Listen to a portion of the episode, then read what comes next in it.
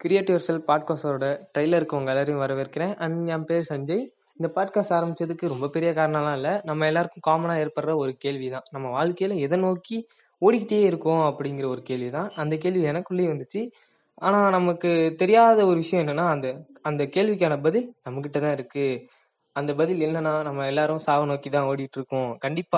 இதை நீங்க மறுத்தாலும் நம்ம வாழ்க்கையில நம்ம சாவை நோக்கி தான் ஓடிட்டு இருக்கோம் என்னைக்கு சாவோன்னு நமக்கு தெரியாது. பட் ஆனா ஓடிக்கிட்டே இருக்கோம். சாகவும் போறோம் அப்படிங்கிறது உண்மை. அதை யாராலையும் மாற்ற முடியாது.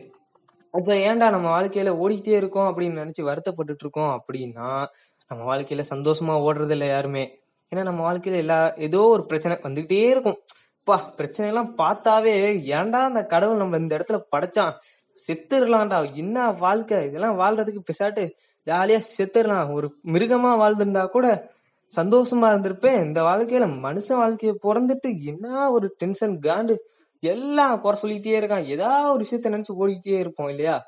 பட் நமக்கு பிடிச்ச விஷயத்த இன்னைக்கே இப்பயே ஆரம்பிங்க. கண்டிப்பா உங்க வாழ்க்கைய செமையா மாத்தலாம். ஏன்னா அப்படி நான் எனக்கு பிடிச்ச விஷயத்த ஆரம்பிக்கணும் அப்படின்னு யோசிச்சு ஆரம்பிச்சது தான் இந்த பாட்காஸ்ட் அண்ட் இதுக்காக நான் சப்பா எத்தனை டேக்ஸ் தெரியுமா?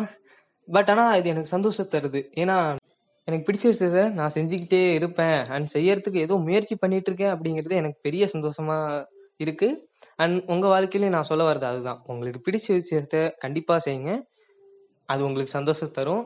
அண்ட் இதுக்கு ஏன்டா கிரியேட்டிவ் செல்ஃப் அப்படின்னு பேர் வச்ச அப்படின்னா life is not for finding it's about creating அப்படிங்கிற ஒரு வாக்கியம் படித்தேன் அதாவது நம்ம வாழ்க்கைங்கிறது எந்த ஒரு விஷயத்தையும் கண்டுபிடிக்கிறது இல்லை. நம்ம வாழ்க்கையை நம்ம தான் உருவாக்குறது அப்படிங்கிறது தான் அந்த படித்த விஷயத்துலேருந்து நான் ஆழமாக புரிஞ்சுக்கிட்ட ஒரு விஷயம்.